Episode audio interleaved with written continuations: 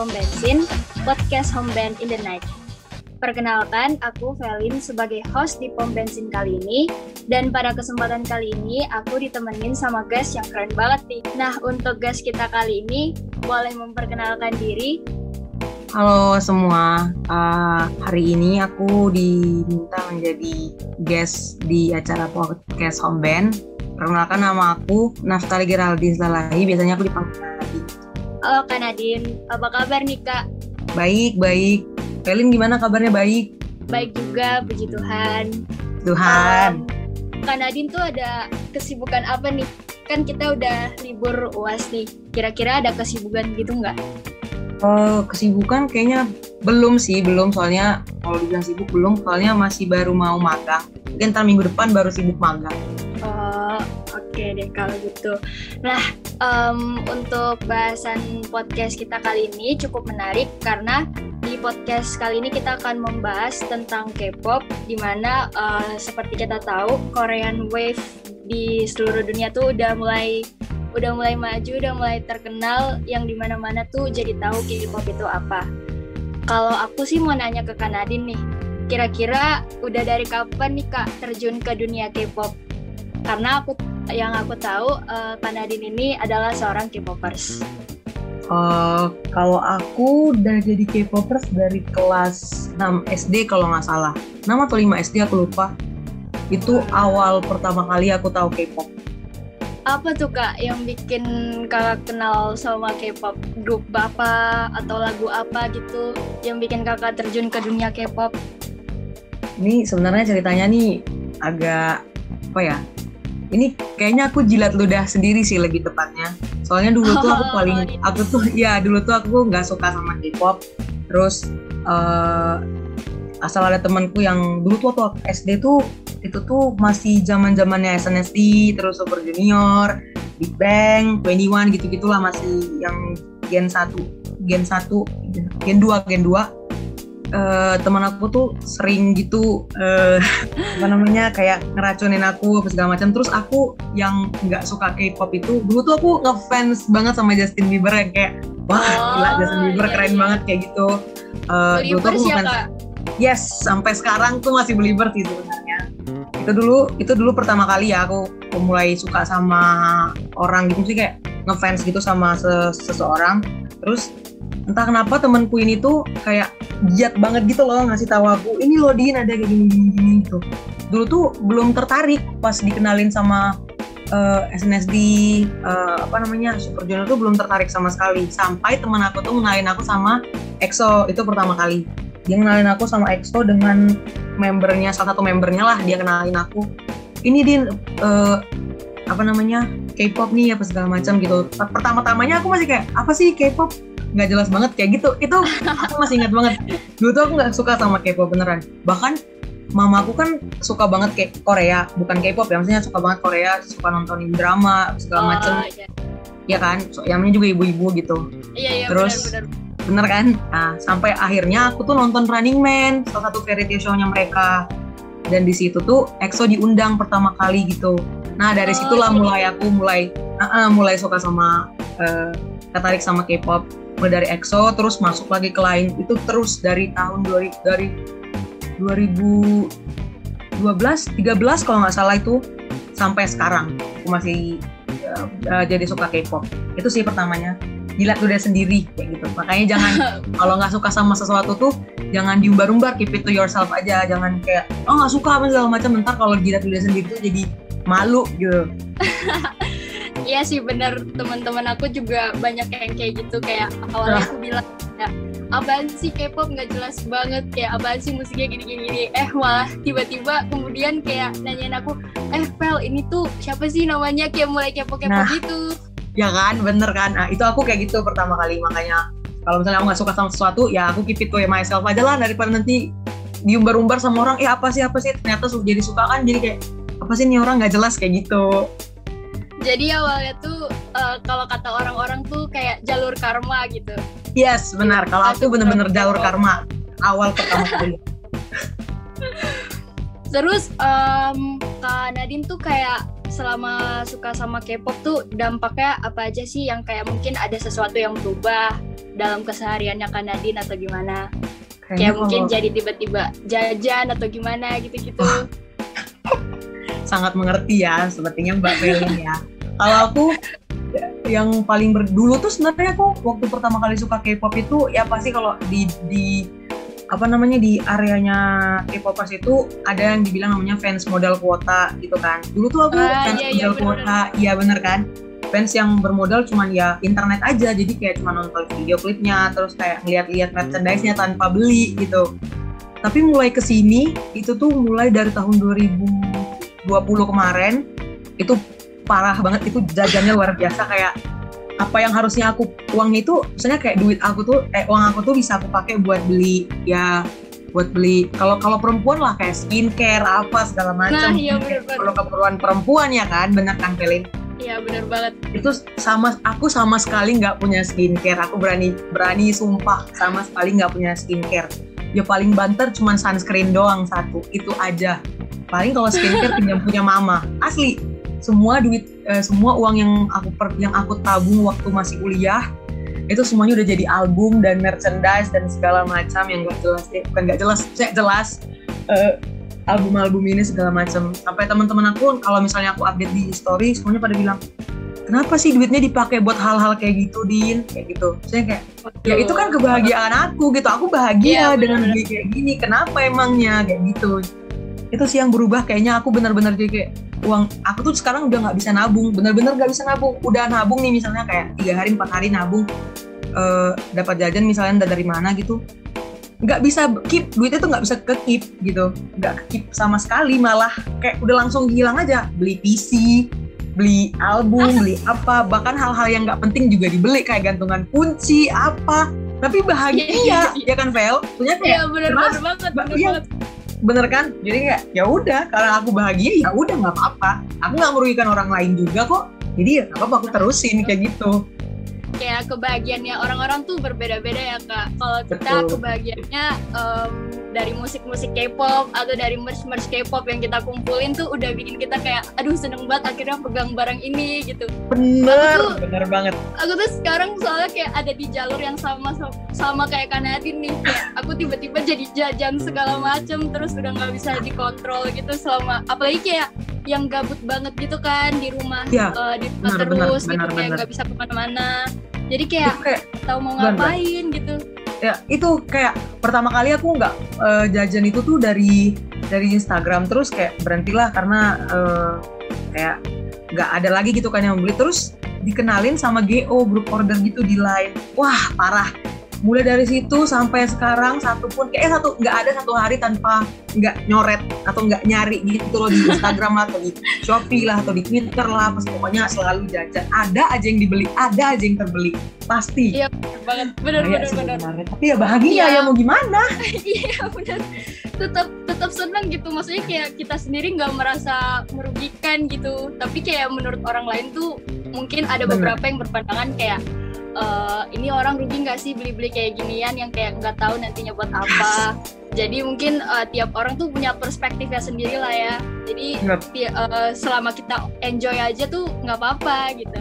Apalagi sekarang kayak udah banyak kayak platform-platform yang um, seperti istilahnya tuh mengandalkan K-pop gitu kayak Shopee udah yes, mulai undang-undang artis K-pop atau Tokopedia apalagi kan kayak uh. NCT Dream, Blackpink yes, segala macam gitu. Benar sekali. Ya kan. Jadi kayak K-pop tuh yang benar-benar udah semacam apa ya mempengaruhi um, bukan mempengaruhi kehidupan juga sih tapi kayak um, menjadikan seseorang tuh mempunyai pandangan yang baru gitu tentang ya, uh, benar, musik benar, atau segala macam gitu kan tergantung nah, orang sih dia ngelihat nah, iya. tergantung orang sih sebenarnya dia ngelihat K-pop itu dari dari sisi mananya. Kalau dia sisi lihat sisi negatif ya selamanya bakal dipandang K-pop mah negatif gitu. Orang-orang yang suka K-pop mah negatif. Tapi kalau dia mandang dari sisi positifnya ya udah gitu. Sama kayak kita jadinya. Walaupun dia nggak nggak mesti fans ya tapi dia menjadi penikmat kan bisa gitu.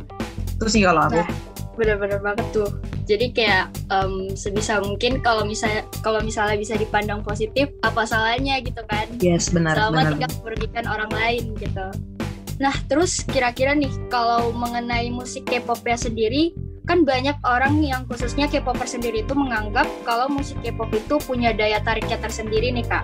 Dan K-pop juga punya genre-genre musik yang berbeda tiap genrenya. Kayak ada yang um, dance music atau gimana-gimana gitu, yang mellow-mellow juga ada. Um, menurut Kanadin nih, genre musik K-pop yang menarik perhatian Kanadin tuh kira-kira yang seperti apa sih kak?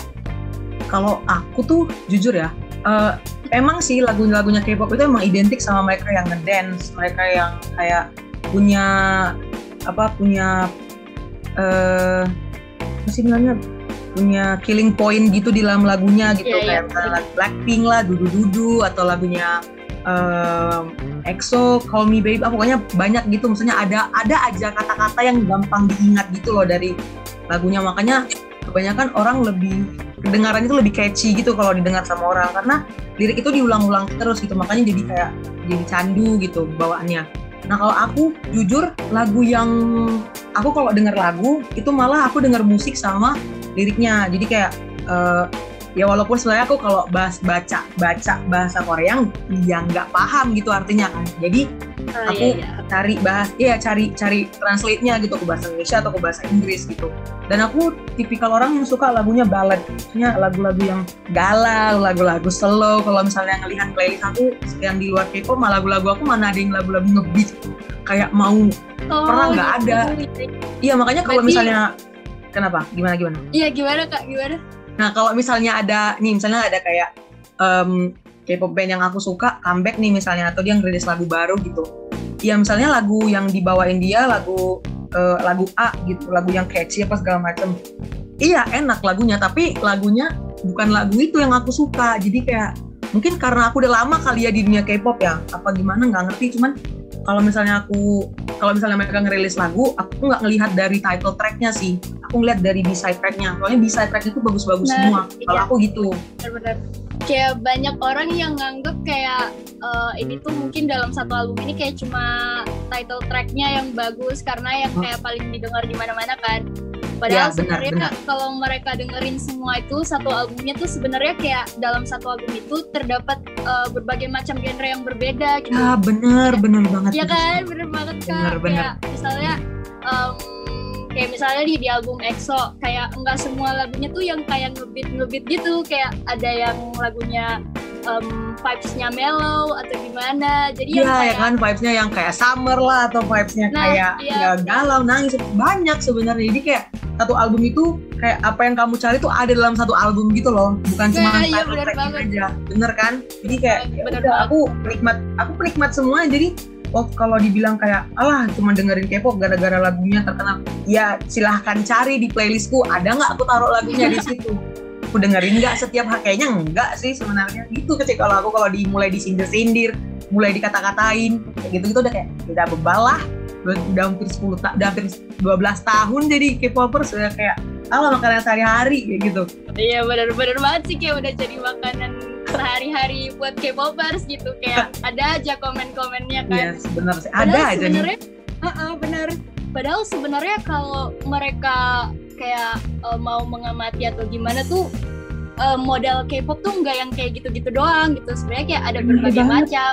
Ya cuma mungkin kelihatannya hanya seperti itu aja gitu. Jadi ya, benar-benar kayak uh, banyak komen-komen yang kita dengerin kayak ah oh, sih modelnya paling gitu-gitu aja gitu nggak ada yang melo-melo. Padahal banyak banget bahkan kayak kalau uh, penyuka K-drama nih yang nggak suka K-pop tapi suka K-drama. Padahal kan di situ kayak banyak lagu-lagu kayak semacam OST yes. gitu-gitu kan kak. Bener yang, banget. Yang genrenya kayak melo-melo ada, yang happy-happy ada, dan mungkin kayak cocok sama selera mereka gitu. Hanya kayak enggak didengerin aja gitu.